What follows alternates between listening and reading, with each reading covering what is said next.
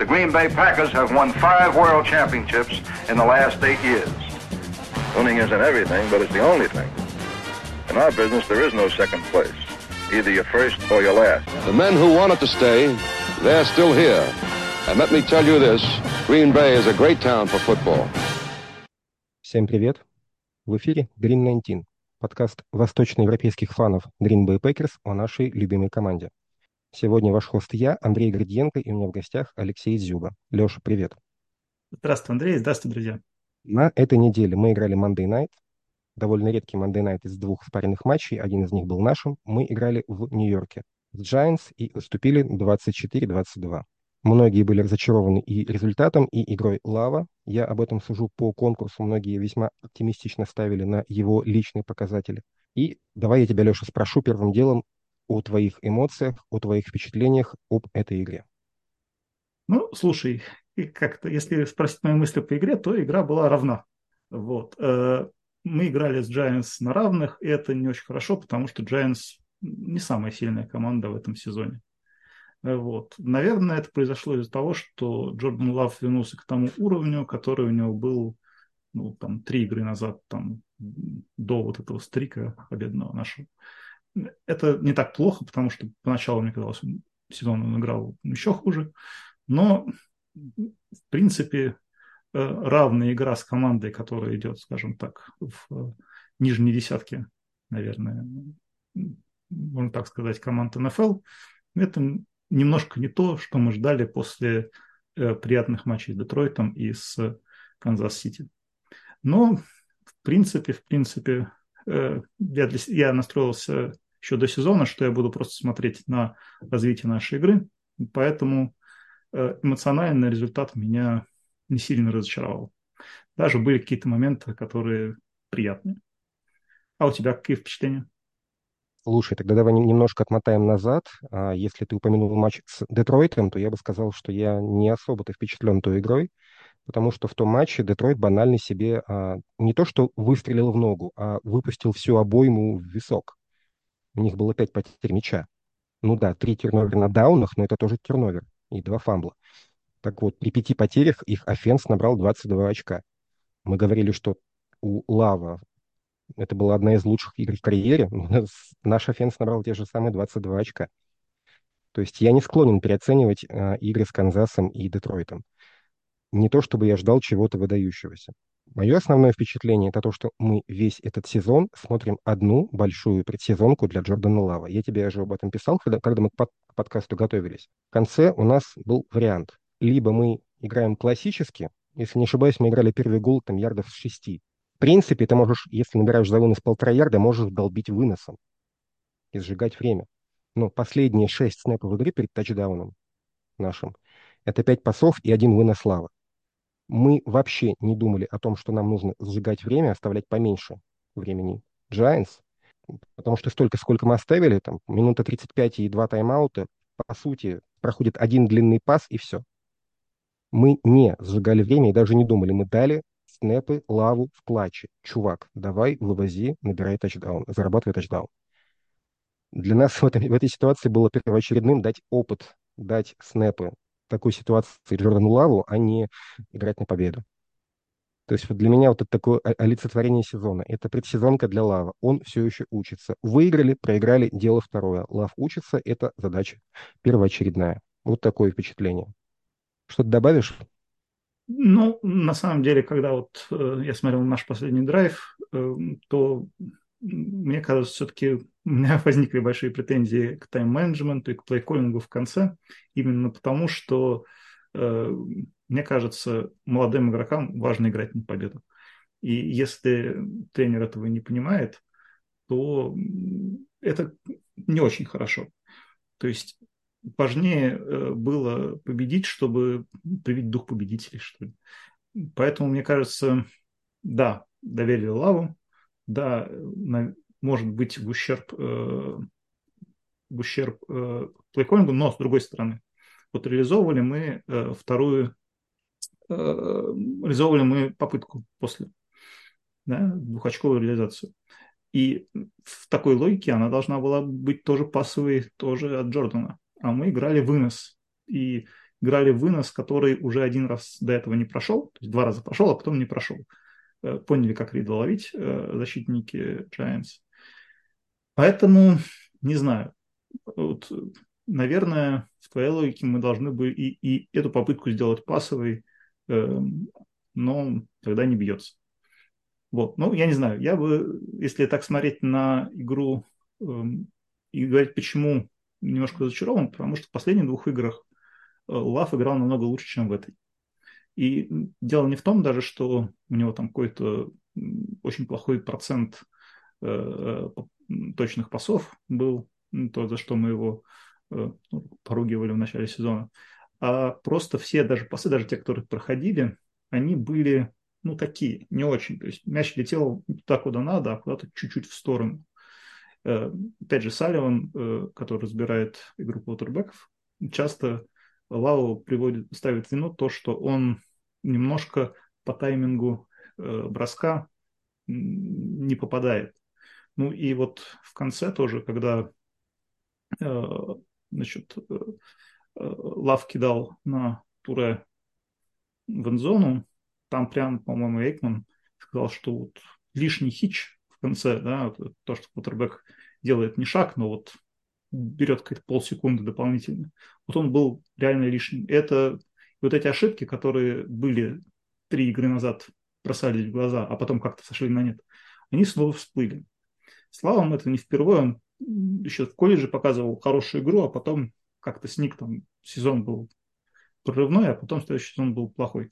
И мне кажется, что это может быть для нас э, какой-то проблемой в будущем. Ну, а так, в принципе, да, и опять же, два терновера в первой половине оба на его совести, когда он побежал с мячом в защиту, и надо было раньше делать э, слайд. Или перехват, который совершенно дурацкий, который нельзя кидать было просто. Потому что двойное прикрытие, ну, просто как кинул, э, не глядя. Ну, естественно, перехватили. Да еще был не очень хороший бросок, который чудом не закончился перехватом. Поэтому, наверное, вот разочарование тем, что мы немножко откатились назад. У нас были большие шаги вперед, сейчас пара небольших назад. А так, в принципе, вот с другой стороны, Такер Крафт меня порадовал, потому что я как-то по началу сезона в него не верил. Вернее, на фоне Масгрейва он был совсем-совсем сырой в приеме, а сейчас, ну, чуть ли не лучший игрок в матче. Малик Хит, ну, казалось бы, пятый ресивер, а вот в моментах, когда надо, он поймал де-факто два тачдауна, потому что вот тот отмененный, мне кажется, он, его надо было засчитывать. Поэтому раз, э, раз, разные такие вот впечатления, но драматизировать не стоит. Э, тебя кто-нибудь зацепил в этой игре? Слушай, ну, во-первых, давай я дополню твои слова. Ошибки Лава, они в прошлых матчах, они не отсутствовали, они себя не проявили. То есть я точно помню, был в тройное, там что ли, прикры... прикрытие таким черпаком пас на Ромео Добса, который там около 25 ярдов и первый даун дал. Я бы таких пасов видеть в принципе не хотел. Вешать такие панты э, с руки и ждать, пока кто-то из защитников их просто выловит, тогда ну, банально повезло. Мяч прилетел в руки лежащему уже, по сути, на газоне э, Ромео Добсу. Но в целом э, что-то похожее по, по траектории броска и тогда было, и сейчас. Но тогда это был длинный первый даун, сейчас это был перехват. Насчет тайминга, а, я не знаю, возможно, это, кстати, нехватка опыта, потому что тот, я уже так смотрел матч, я заготовил отмазы, а, защищать лава. Первый инкомплит на, по-моему, по-моему, тоже на Добса на первом драйве, когда был а, квикаут. Те броски, они чреваты тем, что если защитник прочитает пас, то это pick-six сходу. И вот когда вот идет такой quick out там на несколько ярдов, э, лишь бы в первый даун, а, всегда надо бросать очень осторожно. Или а, выверять траекторию, чего пока Лав определенно не, не умеет, либо бросать с запасом. Вот он, видимо, что-то увидел, испугался защитника, кинул с запасом. И я уже думал, что я об этом скажу в подкасте, и следующий драйв он банально тупо мажет в Джей Диллона. Это был совсем плохой бросок. Но я также отмечу, что во второй половине он играл ну, лучше, чем в первой. В первой он играл плохо, во второй он играл ну, нормально. Вот как-то вот я вот это вот у него увидел, что он стал к концу матча набирать, скажем так, обороты, и именно поэтому ему вот дали в концовке 6 снэпов.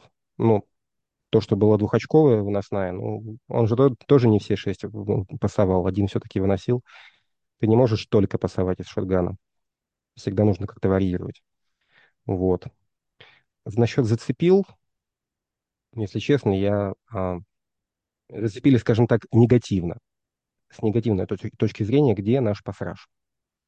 Даже учитывая подвижность а, при подготовке к подкасту я учился Томми Девито. Не Дэнни Девито, а Томми.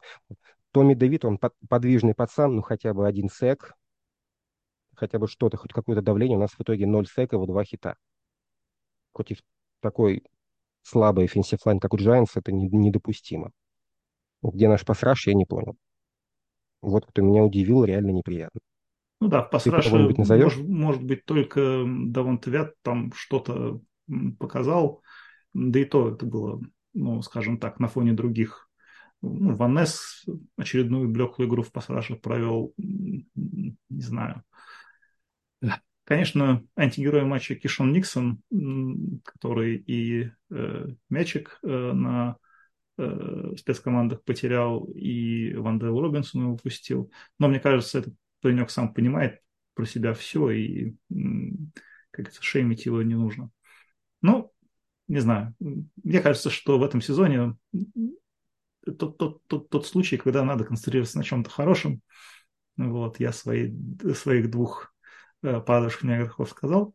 А предлагаю перейти, на самом деле, к той рубрике, которую мы попытались э, с легкой э, руки Сергея ввести в наш подкаст, а именно три вопроса. Вот, когда мы друг другу задаем три вопроса и пытаемся ответить. Понятно, что мы немножко не готовимся отвечать. Это не экспромт, по крайней мере, первых три. Вот. Но я предлагаю с этого начать. И первый вопрос с тебя. С меня? Ну окей. Вопрос первый. Назови, пожалуйста, три персоналии, которые на твой взгляд, внесли наибольший вклад в результат Пейкерс в этом сезоне? Ну, я имею в виду с положительной точки зрения повлияли. Потому что мы идем 6-7, хотя многие, я в частности, ожидали, что мы будем выглядеть заметно хуже. Вот три основных человека, которые а, подняли команду на, вот, на нынешний уровень, каким бы он ни был. Слушай, ну, когда ты задал этот вопрос, я тебя переспросил в чате, сказав ответ. И действительно, э, вот э, я так понял, что нужно отвечать максимально широко. А на, если отвечать максимально широко, то три персоны вырисовываются просто вот на раз. Первая персона – это наш генеральный менеджер. Что Гутекунст, ну, по большому счету, вот он э, как определил э, в прошлом межсезоне, каким путем пойдет франшиза, вот что мы будем иметь э, что мы будем пытаться строить, каким образом так вот все и идет. Мы след... Наш результат – это то, что мы следуем пути, который для нас разработал тот человек, который отвечает за стратегию, наш начальник штаба, если говорить таким, э, такими словами. Да? То есть э, для меня, вот, честно говоря, я даже больше всего переживаю эм, за Гута среди всех вот тех, кто имеет отношение к нашей команде. Просто потому, что я понимаю, какая ответственность на этого человека падает, и, в общем, все решения – это его решение. И то, что мы не побоялись пойти вот таким вот путем, э, то, что мы не стали метаться, когда поначалу идти было сложно, и вот все-таки рассвет забрежет, это заслуга Гута, и вот э, на тот э, результат, к которому мы сейчас пришли, он повлиял стратегически ну, наибольшим образом. Второй человек, э, который повлиял на этот результат, это, конечно, наш главный тренер. Потому что если мы смотрим на нападение, а именно на то, что мы должны были тестировать в этом сезоне, то мы видим, что э, Green Bay Packers – это абсолютно тренерская команда. То есть э, Лафлер рисует розыгрыши, и в большинстве своем, есть, понятно, что бывает, бывает разгадают, но, скажем так, 60% и более э, задумки проходят. Вот, поэтому тренер генеральный определяет, что именно вот эти игроки, которые э, менеджер ну, фактически собрал, что они конкретно будут делать на поле. И прям видно по лицу Лафлера, как ему больно, когда вот все вроде получается, и что-то вот идет не так. Вот он хочет, видимо, сам выбежать на поле и, что-то доделать, или там на судьи накричать. Э, но э, большому счету, вот как он рисует схемки, так команда играет, и это неплохо. Ну а третий игрок, который внес э, наибольший вклад в результат, это, конечно, наш квотербек. Потому что без его игры, без игры Джордана Лава, того, где мы находимся сейчас, его, этого просто не было. Потому что игра команды вот в этом сезоне, она вот прям линейно э, пропорциональна игре Джордана Лава. И вот как, в принципе, то, что мы видим в последние матчи, с какой ноги он встал, так команда играет. А, и те шесть побед, которые у нас были, это вот, в принципе, его заслуга. Их могло быть и семь, там могло быть и пять, но по большому счету все равно мне кажется, что э, это не настолько плохо, э, насколько могло бы быть, а скорее даже хорошо. Наверное, даже очень хорошо. А у тебя какие э, ты персонали были бы, если бы ты отвечал на свой вопрос сам? Во-первых, а, я отмечу, что твое рассуждение, что могло быть 7 побед, могло быть 5, я всегда подобных рассуждений стараюсь, потому что я такой апологет фразы «мяч не врет». Если у тебя 6 побед, то это значит ровно то, что ты наиграл на 6 побед. Ошибался на 6 побед, принимал решение на 6 побед. Но вот 5-7 это вот из другой оперы. Если бы ДКБ, это конечно, в твоей профессии там э, рассуждение о, теории, о вероятностях тех или иных событий недопустимо, но вот в футболе нет, мяч не врет, 6 побед. Мои три э, персоны — это э, Лав, конечно, это Лафлер, и давай я еще скажу третью, потом э, расскажу, почему Лафлер. А, третье — это... Давай попробую вводную, а ты угадаешь, о ком речь. Смотри, давай. если твоя защита в течение 9 матчей подряд пропускает не более 24 очков, а обычно менее, если твоя защита, которую утюжит выносом, все-таки провела на поле меньше 20, 29 минут, то есть у твоего офенса было время двигать мяч по полю, то, видимо, ты всегда в каждом матче, в, ка- в каждом матче оставляешь хорошие шансы на победу офенса. То есть в каждом каждую неделю, в каждом матче защита Джо Берри держит команду в игре. Ну, я принято тут, его э, ругать, но... Тут я могу с тобой согласиться. У нас еще будет обсуждение э, Берри конкретное, потому что у нас есть и такие вопросы.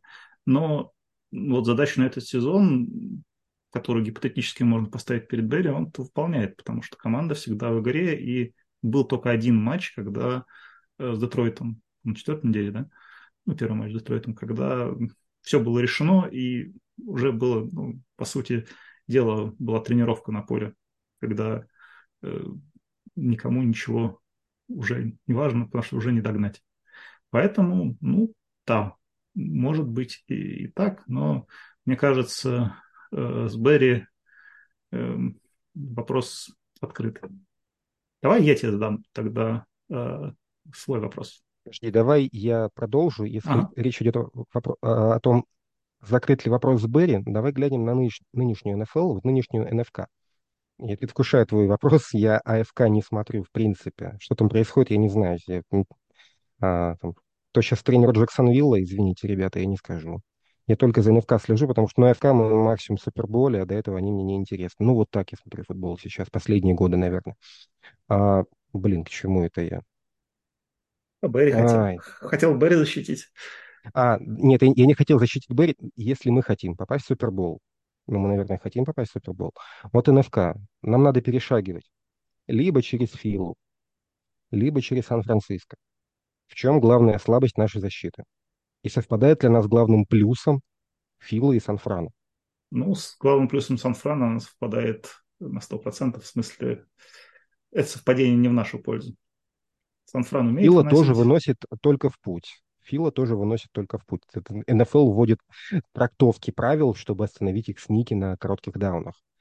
Это о чем-то договорить. Если под твой offense меняет правила футбола, то, блин, сейчас Берри не может. И, в принципе, по всей, видимости, он не может наладить хороший run stop. А без ранстопа сейчас никуда. Как бы ни, ни работал Джо Берри в этом сезоне, в, я его хвалю. Он молодец. Но в новом году я его видеть в команде не хочу. Вот. Все. Хорошо. Да, давай тогда вот про Лафлера я тебя спрошу, потому что мой вопрос был касался конкретно его. Вот мы видели э, Лафлера с э, Роджерсом, мы видели Лафлера с Лавом, и вот мой вопрос такой, а как ты думаешь, какой у него сейчас уровень относительно главных тренеров в лиге? Он где-нибудь там с первого по пятый, с шестого по десятый, там, ну, или там с одиннадцатого по пятнадцатый. И, ну, понятно, если, если он не в топе, то в чем его слабые стороны и может ли он как-то их устранить? Устранимы ли они в принципе? Я уже сказал, что я не могу сравнить Лафлера с главным тренером Джексонвилла, например, потому что я не знаю, кто главный тренер Джексонвилла. Петерсон. И, вот. Но если это, если ты позволишь, я твой вопрос перефразирую, как а, мы говорили о том, что мы видели его с Роджерсом, и он был хорош. Будет ли он хорош с Лавом? Да. Я оцениваю работу Лафлера очень хорошо в первую очередь выражается в том, что, когда мы говорили в начале сезона, что игроки ну, не могут играть в футбол, так как это не хочет того Мэтт Лафлер, нападение, когда нападение хромало на все две ноги. Но играет и попроще? Нет. Он давил свою педаль, он хотел, чтобы они играли именно то, чего хотят они, и сейчас это дает свои плоды. То есть Лафлер требовал от команды, чтобы они играли не то, во что умеют, а то, что нужно то, что нужно, чтобы быть компетентным офенсом на уровне НФЛ. И сейчас это как бы дает профит. Мы видим, что команда в офенсе играет довольно неплохо. Плюс мы увидели довольно интересный play-calling. То есть мы а, вот в этом матче с Giants было то, что я не помню, видел ли я вообще такой в НФЛ двойной flea flicker. Там, по-моему, идет вкладка на... Я не помню, кто на кого, по-моему, Дилан делает, а потом отбрасывает флифликер на Туре, ой, на Рида, и тот уже на лаву, потом идет пас. Я такого не видел. То есть Лафлер довольно-таки интересно, ну, не то, что интересно, нестандартно плей колет, нестандартный плей рисует. То, что мы видели, хвалили последние пару лет э, Lions, например. И это тоже хорошо в контексте этого сезона. А в целом слабые стороны, я думаю, что выделять у какого-то тренера те или иные слабые стороны, в принципе, не, а, не резонно, потому что помнишь такая детская игра камень, ножницы, бумага? Вот какие у, у камня слабые стороны, какие сильные? Слабый проиграет бумаги, сильный победит ножницы. Вот в НФЛ, в принципе, такого очень много. То, что является твоей сильной стороной против, допустим, а, одного, од, одной защиты, может являться слабой против другой. Понимаешь, что нет какого-то а, абсолютного уровня, по которому можно судить. Э, сегодня твой, а, э, сегодня это плюс, завтра это минус, потом наоборот. То есть я вот эти вещи не готов оценивать. А, но, Давай в принципе, я перехвачу Лафлер, тебя. Да, в верхней половинке. Верхней половинке. Я тоже считаю, что он где-то там где-то там с 8 по 12, может там с 6 по 12, ну так, в среднем по лиге. А вот, э, понимаешь, когда я спросил слабую сторону, вот я бы ее назвал. Мне кажется, конечно, креститься надо, но ладно. Мне кажется, что ему еще есть где прибавлять с точки зрения управления игры в конкретном матче. То есть э, э, какие-то решения, которые он принимает, они вроде как верны но, это, но такое ощущение, что они не, не могут выправить ситуацию кардинально. То есть я вот таких вот кардинальных перестроек игры э, именно э, умение управлять э, вот командой здесь и сейчас, вот не то, что не, не замечаю, да, когда мы играли с Ардом Роджерсом, там было все понятно, Роджерс диктовал многое. Но вот сейчас, мне кажется, что либо у нас нету возможности перестраивать игру, либо Лафлер в этом не особо умеет и не особо хочет. Где-то вот как-то подстроить, чтобы, чтобы шло. Ну, не знаю, может быть, это вкусовщина. Давай тогда. Я Давай. А, открой, пожалуйста, game log наш по сезону и посмотри а, продуктивность наших офенсов в первых половинах и во вторых. Там, по-моему, только в одном матче мы в первой половине набрали больше, чем во второй. То есть мы всегда в этом сезоне во второй половине наш offense более продуктивный. Да, спору нет. Это во многом потому, что мы плохо готовы к матчу, а, а, и мы просто налаживаем, налаживаем, можно вообще такое слово использовать, игру команды во второй половине. Но, тем не менее, во второй половине мы играем стабильно лучше. А насчет умения управлять, а, управляют ресурсами в первую очередь. Вот матч с Канзасом у нас очень сильно просил плей-коллинг, э, просел, как говорился. А, во, во второй половине, в первой прям смотришь, знаешь, что вот будет комплит, вообще без проблем, все открывались. Во второй же стали э, такие поливашки, и времен Роджерса кинем три, а, там из них один пройдет на первый даун. Ну, там ситуация была примерно такова, что ты играешь в покер, да, у тебя на руках э, пара двоек, а твой соперник понял, что ты блефуешь. И у тебя нет ресурсов, чтобы управлять особенной игрой. И э, защита соперника, в принципе, по ходу матча тебя потихонечку выкупают. И тебе все сложнее и сложнее как-то влиять на ход матча, учитывая имеющийся у тебя э, на руках потенциал. То есть управлению игрой как таковому в этом сезоне к Лафлеру у меня претензий нет. Давай ты. Ну, э, на самом деле, сейчас твой вопрос, поэтому я его жду. Серьезно? Я думал, что мы так, мы так обсуждаем, что уже неизвестно, кто, кто на чей отвечает. Не, нет, я а, все помню. Ладно. Давай, поехали. Команда объективно переходит из эры Роджерсов в эру Лава. Что я имею в виду под этим? Вот мы, что называется, а, пинали банку. Ну, чувак, играй сейчас у нас за минималку, потом у тебя кончится твой, твой контракт, и там в Void ты получишь там свои дедмани, и все будет окей. Вот. Мы вот закидывали а, игроков на бэклоудед контракты, впихивая максимум персонала под, под нынешний э, salary cap. И, и когда кончается эра Роджерса, ну, очевидно, нужно, нужно обнулять не только позицию квотербека, но и часть а, остального персонала команды. В команде наверняка есть игроки, которые, в принципе, хорошего уровня, в принципе, на вменяемых контрактах, но по большому счету им в новой команде уже не место. Вот назови, кто на, на твой вкус подходит под такое определение. Когда задал вопрос, я стал смотреть в наш ростер, кто есть, и оказалось, что таких игроков-то ну, немного. То есть я насчитал 6, ну вот сейчас, может быть, седьмого сейчас что-то скажу. У нас э, такие четыре в офенсе, э, ну, Бахтиари. Тут, мне кажется, уже без вопросов все списали Баху, и больше мы его не увидим в цветах э, Packers. Вот. Есть Элтон Дженкинс, но тут я не готов. Мне кажется, он квалифицированный линейный, и, в принципе, расставаться с ним, это значит портить и так не очень хорошо играющую линию. Э, ресиверы у нас все молодые, а вот с раненбеками вопрос. То есть у нас оба раненбека, в принципе, требуют решения, э, что с ними делать. Но по Аарону Джонсу я э, был оптимистичен, но сейчас что-то смотрю, что слишком много травм. Вот, я не сторонник того, чтобы игроков ругать за травмы. Вот, но он как-то в этом сезоне просел по здоровью, вот, а контракт у него большой, и почему-то мне кажется, что он вряд ли скинет столько денег, сколько нужно реально, чтобы ужаться. А вот с AJ Диланом который, с одной стороны, вроде как молодой игрок, но с другой стороны, э, Кувергарда век недолог, а Раненбека еще меньше. Вот. Э, поэтому ее тоже можно принести, перевести в игрока эпохи Роджерса. Вот с ним я очень хочу, чтобы договорились по деньгам, чтобы это было не больно, с одной стороны, для платежки клуба, с другой стороны, э, чтобы он получил то, на что, что он реально заслуживает. Вот. И я бы хотел видеть его в команде. То, что мы сейчас используем Рида на таких вот э, широких розыгрышах выносных, да, э, показывает, что нам нужен еще один раненбэк. Но Эйджей Дилан, мне кажется, ну, в сентябре, конечно, он не очень, то, в принципе, прибавил, все хорошо. Это по офенсу. А по дефенсу вот есть три игрока, про которых вот, можно назвать, что это игроки эры Роджерса. Во-первых, это Джаир Александр. Вот. Если посмотреть его платежку, то резать, как бы, вот если мы его отрежем э, сейчас, то мы получим, по-моему, по кепку 24 миллиона. Там, отрежем в 25 мы получим 19 миллионов. Понятно, что он страдает от травм, вот, но у нас сейчас на позиции секондари все так себе выглядит, поэтому, ну, как, не так плохо, как в Ранстопе, на самом деле, но и сказать, чтобы супер.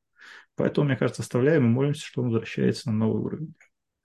Кенни Кларк, вот тут, опять же, у него очень как бы все нагружено, но вот, э, все равно 24 миллиона отрезать, не знаю. Мне кажется, что доиграет он в следующий сезон, там будем смотреть. А вот Престона Смита, последнего игрока из э, эпохи Роджерса, я, честно говоря, когда посмотрел структуру его контракта, очень-очень удивился. То есть, если мы его отрезаем в 2024 году, то мы получаем 14 миллионов э, дедкэпа. В принципе, много, да, но э, не знаю, играет ли он на те деньги, чтобы его оставлять дальше. У меня нету такой, такого вот э, мнения твердого, но я не удивлюсь, если Престона отрежет. Но ради чего его отрезать? Потому что, если посмотреть на наш пашрас, пас да, у нас есть Гэри, Ваннес еще ничего в пасраше в этом году не показал, поэтому квалифицированный человек. То есть все игроки, в принципе, ну, кроме Бахи, может быть, и Аарон Джонса, они э, у нас либо неотрезабельны из-за структуры контрактов, либо с ними нужно просто договариваться на нормальные деньги. Такого, что вот кого-то быть не должно по игре, ну, я именно по игре, э, если будет подписан у меня контракт, я назвать не могу. А у тебя какие мысли по этому поводу? Ты обещал еще одного, по-моему, ты перечислил. А, 7. да, Элтон Дженкинс, я, я, я про него говорил, я упомянул в, mm. В офенсе, но просто я его тоже, наверное, стоит его отнести к игрокам эпохи Роджерса, потому что он уже старичок по меркам вот этой молодой команды. Но тут, мне кажется, квалифицированный линейный нужен в любом случае. Без линии. Я хотел от тебя услышать твое мнение по поводу человека по имени Девондре Кэмпбелл. Потому что у нас вступает в эпоху, когда у него а, в будущем сезоне вырастает кэп-хит на 9 миллионов. Стоит ли он пятнашку в год? Ну, 14,5. Да, конечно, большие дедмани, но тем не менее. Не уверен, что стоит. Вот. Как-то мне казалось, что две трети от этого стоит, а вот, вот этих денег нет, пожалуй, нет. Но тут надо договариваться, мне кажется. Ну, тут можно потихонечку попытаться кидать в Войды. Войд у него 27-й, в принципе, к тому времени уже может что-то что проясниться. В принципе, команды НФЛ, они такими циклами по 3-4 года развиваются, потом нам надо себя немножко встряхивать. И, в принципе, если мы поняли, что Джордан Лав is the guy, говорят эти бродкастеры американские, ну, в основном не бродкастеры, а такие бывшие игроки таким, а, с комптонским акцентом, то, в принципе, годика три еще можно подержать а, кого-то из тех, кого мы перечислили, кого-то увольнять. Вот, э, вот рассчитывать такие циклы развития жизни команды вот с 24 по 26. И этот а, а, таймспан требует какого-то вменяемого результата. Поэтому как раз у него 27 год Void, вот, в принципе, вот можно его оставлять и вот на Void спихнуть дедмайн. Вот, немножко расчистив его, его капхит. Вот что хотел от тебя услышать. Ну, в принципе, все. Не, ну, по-моему, мы, мы сошлись на том, что у нас уж таких вот э, залежей, которые нужно расчищать, а их конюшен, конюшен нету. Давай я тебе вопрос задам. Как раз он связан Слушай, с тем... Можно еще, можно еще дополнить насчет Эйджи Дилана? Я бы, я бы его оставлял не потому, что он неплохой футболист, а потому что он хоуми. Потому что, ну, тот же, скажем, Джордан, Джордан Лав – это пацан из Калифорнии. То есть его жить там... Ты помнишь фильм «Догма», нет? Там эти Бен Аффлек, Мэтт Деймон, Падший ну, ангел. Там, сос... сослали, да. Помню, помню. Послали. Куда? Э, в ад? Нет, хуже, в Висконсин.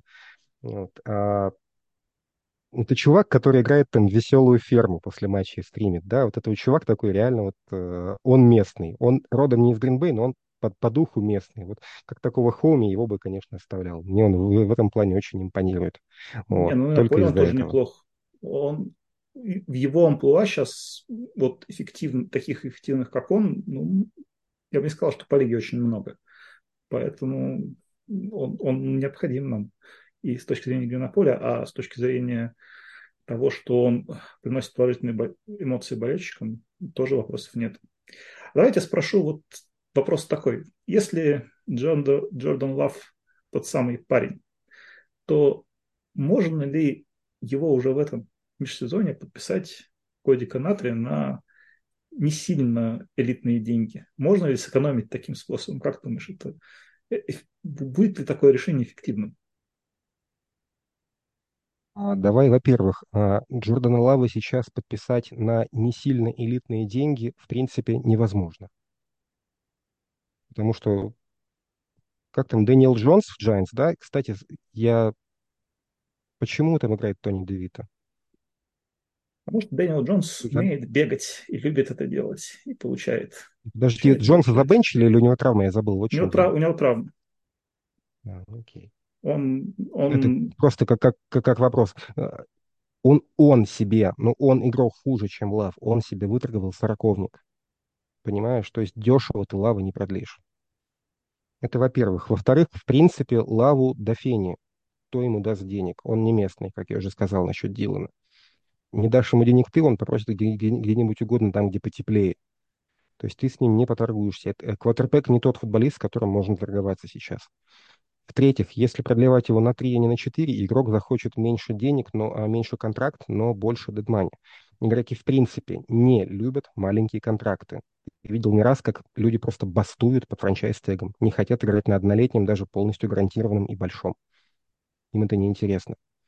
Если ты продлишь Лава, допустим, на 3 года, он захочет себе там, ну, пускай будет 40 в год, да, он захочет 3 года 120, из них 90 гарантий. На 4 это будет 460, из них 100 гарантий. То есть, по большому счету, если ты его продлишь сейчас на 5 лет, на как там продлили Махомс, Махомса на 10 в свое время, причем там после третьего года были нулевые дедмани, принципе. Но они, конечно, заран, заранее активировались, как у Роджерса, да, то есть там, там весной 23-го активируется там с, на 24 и часть там на 25 условно говоря но к тому, что его могли уволить, в принципе, не выплачивая ему эти полмиллиарда и даже не 250 миллионов, да, да даже близко. То есть если, если ты продлишь его, там, допустим, на 5 лет сейчас, Слава, я не призываю продлить его на 5 лет, с последними годами тебе будет довольно просто манипулировать. Это во-первых. Во-вторых, команда любит долгосрочные контракты, потому что можно перекладывать деньги на потом, на дедмани, на войды и так далее. То есть игрок хочет длинный, побольше, побольше гарантий. Команда хочет длинный, поменьше гарантий. Вот насчет количества гарантий мы можем торговаться, а насчет сроков это, в принципе, к сожалению, к обоюдному интересу э, продлится на подольше. Я почему спросил потому тебя что... этот вопрос? Потому что в этом же межсезонье э, была ситуация, когда мы должны были выписывать э, лаву либо э, тег, ну, игрока выбранного в, пят... в первом раунде, давать ему опцию пятого года, да, либо что-то делать. И мне кажется, Гуд очень это все хорошо разрулил, когда ну, фактически структурировал этот контракт, добавил бонусами э, за хорошую игру, но, э, но как-то э, в случае полного провала в этом году были все возможности Лава отрезать. Почему мне показалось, почему бы не сыграть в эту игру, пытаться еще раз и Лаву будет неплохо, и команде лучше. Но, может быть, я просто фантазирую, и такого быть действительно не может. Давай это... тогда еще немножко. Вот смотри, вот если ты, ты, ты распишешь контракт, ну, там, допустим, на 4 года, ты сможешь первый год сделать еще меньше. Допустим, там первый год десятка, потом 40, 50, 60. А сделать первый год десятку там, с трехлетним тебе будет гораздо сложнее. Вот, и, допустим, на 25 год мы сможем себе высвободить денег за счет а, именно длительности контракта. А мы, я так понимаю, в 24-м будем прицениваться, в 25-м уже как-то пытаться выжить результат. Вот, так что вот еще в пользу длинного контракта. Вот. А насчет а, этого однолетнего для лава вместо опции, это признак того, что даже Гутекунст не знал, чего ждать от лава. Если тебе кто-то скажет, что «а я вот знал, что лав хорош», Гуд не знал. Все остальные, значит, тоже не знали, не нужно обманывать. Вот, все. Дальше. Хорошо. Свой вопрос. Мой. Мы все ругаем товарища Сталина. И, разумеется, за дело, да? Как говорится. Тут, ну, прошу да. прощения, Варламов или кто? А, ой, Шал, Шала... Господи, косячу. Ну, да. Ладно, мы все ругаем товарища э, Джо Берри, разумеется, за дело. Но хуже ли он, чем э, Петейн? Слушай, я бы ответил э, на вопрос лучше или хуже не так и не так. они примерно одинаковые. У меня сложилось ощущение, что они оба умеют держать некоторый средний уровень, вот, но не умеют выжимать из игроков больше, чем э, вот этот вот в среднем можно выжить. Если мы посмотрим просто на их э, э, три сезона, а у каждого из них ну, практически по три сезона, да, у Берри вот заканчивается третий, то что мы увидим? Первые два сезона питаем. Средняя команда, там 18 там в лиге, ну, может быть, там 15 э, да, был хороший прогресс, э, была защита уровня, скажем, порядка 10 в лиге в э, последний год его. Но это, по-моему, это был уровень игроков именно в том ростере, потому что еще год пришел Берри и показал даже чуть-чуть лучше. Но потом Берри съехал на уровень где-то вот 16 команда в лиге, ровно посерединке. Да? При этом, ну, давайте давай смотреть как бы на защиту паса, э, защиту выноса. Вот сейчас у Берри не получается никак наладить защиту от выноса. Все, по-моему, все говорят вокруг, надо защищаться от выноса, надо защищаться от выноса, надо что-то делать. Может быть, ему ставят цель немножко другую, мы это обсуждали раньше. Но все равно, когда когда против нас мы знаем, что будут выносить, и эти выносы проходят, ну, это как бы э, не та ситуация, в которой э, можно засчитать плюс э, дефенс-координатору. С другой стороны, по пасовым ярдам мы вполне себе хорошо котируемся. Если мы посмотрим на Берри чуть внимательнее, то, в принципе, нельзя сказать, что он свои задачи не выполняет. Он их выполняет. Например, его первый сезон, это был сезон, последний MVP сезон Арна Роджерс. Чем этот сезон закончился? Э, тем, что мы э, проиграли в дивизионке Сан-Франциско со счетом 13-10, из которых вот из этих 13 7 очков на спецкомандах мы пропустили на вот, то есть Берри принципе, имел ту защиту, которая была хороша, и он свои задачи по сезону выполнил. Потому, если посмотреть задачу на этот сезон, держать э, лаву в игре можно дольше, то он эту задачу, то он эту задачу выполняет. Но вот, э, мне кажется, вырасти дальше он э, не сможет, он как-то уперся в потолок уже свой и утопчется на месте, скажем так. Поэтому я бы сказал так, что мы привыкли наших дефенс-координаторов эмоционально оценивать, вот, видимо, потому что у нас большие ожидания от э, нашей защиты. Наши координаторы были неплохие, но они были, ну, скажем так, средненькие. По крайней мере, ни один лучше другого. Поэтому мой ответ на твой вопрос примерно одинаково. А ты как вот что ты можешь вспомнить от питания такого, что эм, скажешь, что он лучше или хуже Берри? Я могу сказать, что Петайн, э, Питайн, Петин, э, я так и не выучил, как его фамилию произносить, это во-первых. Во-вторых, э, Петайн, по-моему, как координатор, он деградировал, а Берри, он в Гринбей, простите, растет. Если ты э, говорил сегодня о том, что у нас проблемы с секондари, то давай как бы снимем шляпу перед Джо Берри, который с... Кто у нас там играет? Беллентайн, Валентайн, э, вчерашний special teamer Форда Никсон, и он из, из этих э, камней и палок лепит ну, конкурентоспособные secondary. Что, в принципе, ну, очевидно, стоит поставить ему в заслугу. Вот, как минимум.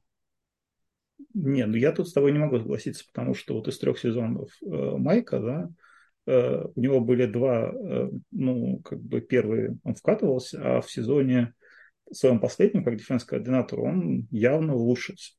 И там была проблема же, по-моему, игра с Санфраном, если мне не изменяет память, когда, которая была проиграна в одну калитку. Вот, после чего, ну, как-то, видимо, было принято решение, что надо, надо что-то менять. Вот, но если мы посмотрим, в принципе, за регулярный сезон э, 2019, то там были вполне себе нормальные цифры, вполне себе на уровне. Поэтому я бы не сказал про деградацию, но э, был провал за которого нужно было назначить виноватого, видимо, Майка и назначили. Вот.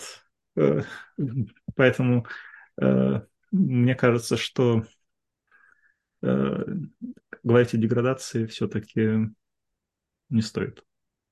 Давай я тебе задам вопрос свой. Подожди, я, наверное, не так выразился. Я имел в виду под деградацией, скорее не деградацией, а то, что э, Петейна уволили за плохую, по сути, плохую игру защиты, а лучший Джо Берри, которому мы видели в Гринбей, это сегодняшний Джо Берри.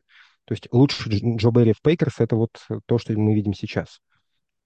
Раньше было хуже. У Петейна это был отнюдь не такой график. Ну, может быть, а, мои оценки с твоими разнятся. Окей. Это мы с тобой уже обсудили. Давай дальше. Давай, ладно. Мой, мой третий вопрос. Слушай, все идет к тому, что мы будем выбирать в районе 20-х пиков. А ну, вот если исключить Джордана Лава, то Гуд любит брать в 20-х пиках защитников. Посмотрим на 19 год Дарнелл Сэвидж, 21 год, это 21 значит, пик был, да? В 21 году 29-м пиком, в общем, для Эрика Стокс, Стокса. Э, в 22 году Куай Уокер и Девонте Уайатт. Да? Как ты оцениваешь выбор этих игроков?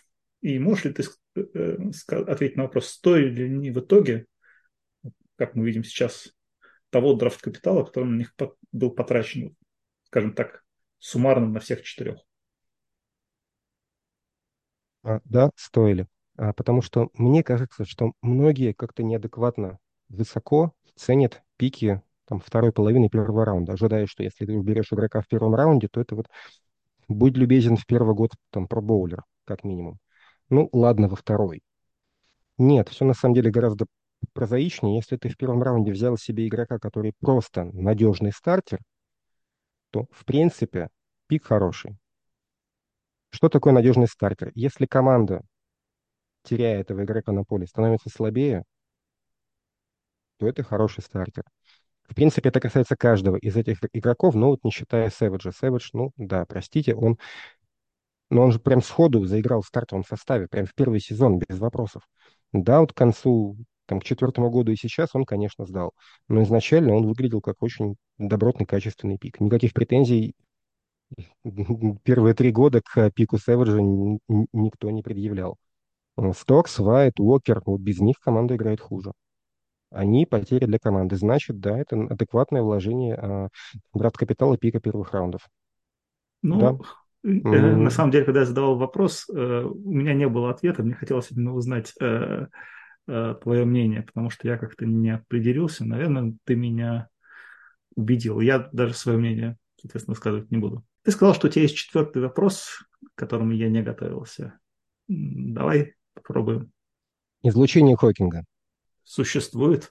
A few moments later. Область с нулевой массой. Ну, я равно mc квадрат, масса равно энергии. Хокинг прям по дороге из СССР к себе домой A few minutes later. Предположение Эйнштейна о том, что гравитация и ускорение это в принципе одно и то же. И у частиц и античастиц у них э, масса положительная. Three days later. Квантовая теория гравитации не построена близость к сингулярности настолько сильно искривляет пространство и время, что образуется тепловое излучение. Отрицательной э, массы особо-то и нету. На Patreon за подписку продавать. О. Two thousand years later. Последнее, а, я, наверное, немножко постою в сторонке, потому что к Тампе я не готовился. У тебя достаточно подробный прогноз, и давай я тебе просто суплю. Окей. Okay. Давай, мы играем с Тампой. Что нужно знать о Тампе? Э, Тампа идет в дивизионе NFC South эм, с рекордом 6-7. Э, Еще с таким рекордом там будут две другие команды. Атланта и Новый Орлеан. Поэтому это все рекорд меньше 50%, что говорит нам о том, что команда не особо сильная. Дальше можно посмотреть, как она играла по сезону. Если мы так приглядимся к ее победам, да, они обыграли на первой неделе Миннесоту, на второй неделе э, Берс, э, потом были, э, был streak из... Потом было поражение, потом они обыграли Новый Орлеан, дальше поражение, поражение, поражение, Теннесси, Каролина, Атланта. Вот, вот еще победа. В принципе, нигде у них offense, кроме игры с Хьюстоном, в которой они проиграли, не показывал чего-то хорошего. Вот столько с Чикаго показал. Э, э, цифры по expected э, очкам. вот, хорошая. Защита, если мы посмотрим на последние раз, два, три, четыре, пять, шесть, семь, восемь игр, только один раз что-то да принесла. То есть защита так себе тоже. Два матча из шести они выиграли за счет того, что у них хорошо сыграли спецкоманды. Спецкоманда 10% от, э, от игры. Если твоя игра зависит от игры спецкоманд, то ну, что-то надо исправить в игре offense и defense. Поэтому вот так глядя на то, как Тампа выступала в этом сезоне, я бы сказал, что у нас есть хороший шанс. Следующее. Мы играем на Лэмбо. То есть южная команда на Лэмбо – это всегда наш козырь. У нас есть э, квотербек Тампа Бэй, который, которого зовут Бейкер Мейфилд. А если ты вспомнишь его последний сезон в Кливленде, сколько он перехватов э, на Лэмбо кинул? Четыре. Четыре. Поэтому это наш клиент. Вот. И э, значит, и такую тампу защита Бель должна держать в 20 очках. Поэтому я настроен оптимистично. Мне кажется, мы должны выиграть. Но не с подавляющим преимуществом. Такого мы почему-то в этом сезоне не показываем. Вот такого, чтобы там два тачдауна. Не верю. А в, в тачдаун вполне себе. Вот такой мой прогноз. Я могу дополнить, что, если помнишь, мы обсуждали что такой паттерн, потенциальный паттерн развития лава – это как раз Бейкер Мейфилд. То есть, ну, в среднем квотербек из первого раунда – это в среднем, ну, говно. И вот это что-то подобное Бейкеру, такое усредненное. Это, конечно, попадается и Махомс, попадается там, там и совсем там. Кого там Джетс набирает, я даже не, знаю, как их всех называть квотербеками или нет. Вот что-то подобное типа Бейкера я ожидал от э, Лава. И я вот с интересом посмотрю, кто из них будет выглядеть, выглядеть, скажем так, не лучше, а умнее, как квотербек. Но, если честно, я для себя изменил сейчас прогноз на развитие Лава. Мне кажется, что что-то похожее на паттерн. У нас все вспоминают, как э, Роджерс сидел три года под Фарвом, но почему-то многие не помнят в качестве примера, как э, Джимми Джи сидел три года по Томом Брейди. И, в принципе, был хорош в Сан-Фране, но у чувака доконали травм. И тоже любил кинуть перехват, как там была шутка, э, э, что Майк Шенахан каждый драйв говорит э, Garoppolo не кинуть тупой перехват, и иногда забывает, и он кидает. Вот. Вот что-то вот похожее на Джимми Джи я вижу. Но вот с интересом посмотрю вот именно на сравнение а, Мейфилда и Лава, как двух квотербеков. Как то, что я ожидал от Лава. Вот обойдусь без прогнозов, мне прогнозы в этом году не даются. Я там в конкурсе там аутсайдер. Вот. Я с конкурсом вообще, каюсь, пару раз упустил, возможно, ну, просто, просто не успел поставить и как-то сошел на нет. Вот. А по поводу Лава, у него есть самое главное, на самом деле, что, должно, что должно быть у молодого квотербека. Это прогресс. Пока он прогрессирует, он прогрессирует, в принципе, по сезону. Ну вот, если мы смотрим такими шажками не одноматчевыми, а большими отрезками, то все у нас хорошо. Поэтому предлагаю концентрироваться на хорошем. Я бы предостерег всех от особого оптимизма по, по поводу лавы, я все еще буду пессимистом. А, я просто напомню, что в год, когда Балтимор выиграл Супербол, Джо Флака был блестящ. Они сменили по ходу сезона координатора, и он а, был великолепен. Он просто тащил команду. Вот тот год, когда Джо Флака надел себе на палец на перстень, он был блестящим квотербеком. Есть ли хоть кто-то, кто хотел бы, скажем так, увидеть Джо Флака своим многолетним квотербеком? Думаю, нет. Ну, я, бы хотел, я бы хотел перстень. Я думаю, никто Перстень не и трава не расти, я понял, я согласен с тобой. Но как бы а, хорошие отрезки и очень хорошие отрезки бывают у всех. Поэтому пока что я бы не спешил с выводом по лаву. Подождем до конца сезона, как он будет играть на холоде. Все-таки в Гринбей это важно, уметь играть и в метели. Вот. Ну что, давай заканчивать будем? Давай. Или что-то еще у нас? Давай заканчивать. Слушай, я было очень приятно поговорить с тобой. А, особенно вопрос про черную дыру меня поверг некоторые... Прости меня, пожалуйста, шок. Леш, просто меня, меня, это, меня это свербит под ложечкой, и как-то меня эта тема попала куда-то а, в мое подсознание. Я не могу ее от себя отпустить, поскольку ты наиболее компетентный а, из тех, кого я знаю in person. Я тебе сел на уши. Прости, пожалуйста, если это не по Ничего, если ничего. это было не в кассу. Ничего, ничего. Все, все замечательно. Давай прощаться действительно. Дорогие слушатели, Ну, да, это был подкаст Green 19, подкаст восточноевропейских фанов Green Bay Packers о квантовой физике и астрономии. Немного о футболе. С вами были я, Андрей Градиенко. Леш, большое спасибо, что удалось с тобой пообщаться. Я с тобой впервые в подкасте, и, если не ошибаюсь, тет а И получил большое удовольствие. Спасибо за вопросы, за интересные ответы. Удачи Спасибо. тебе, спасибо нашим слушателям. спасибо тебе. Было очень-очень приятно. Всем пока.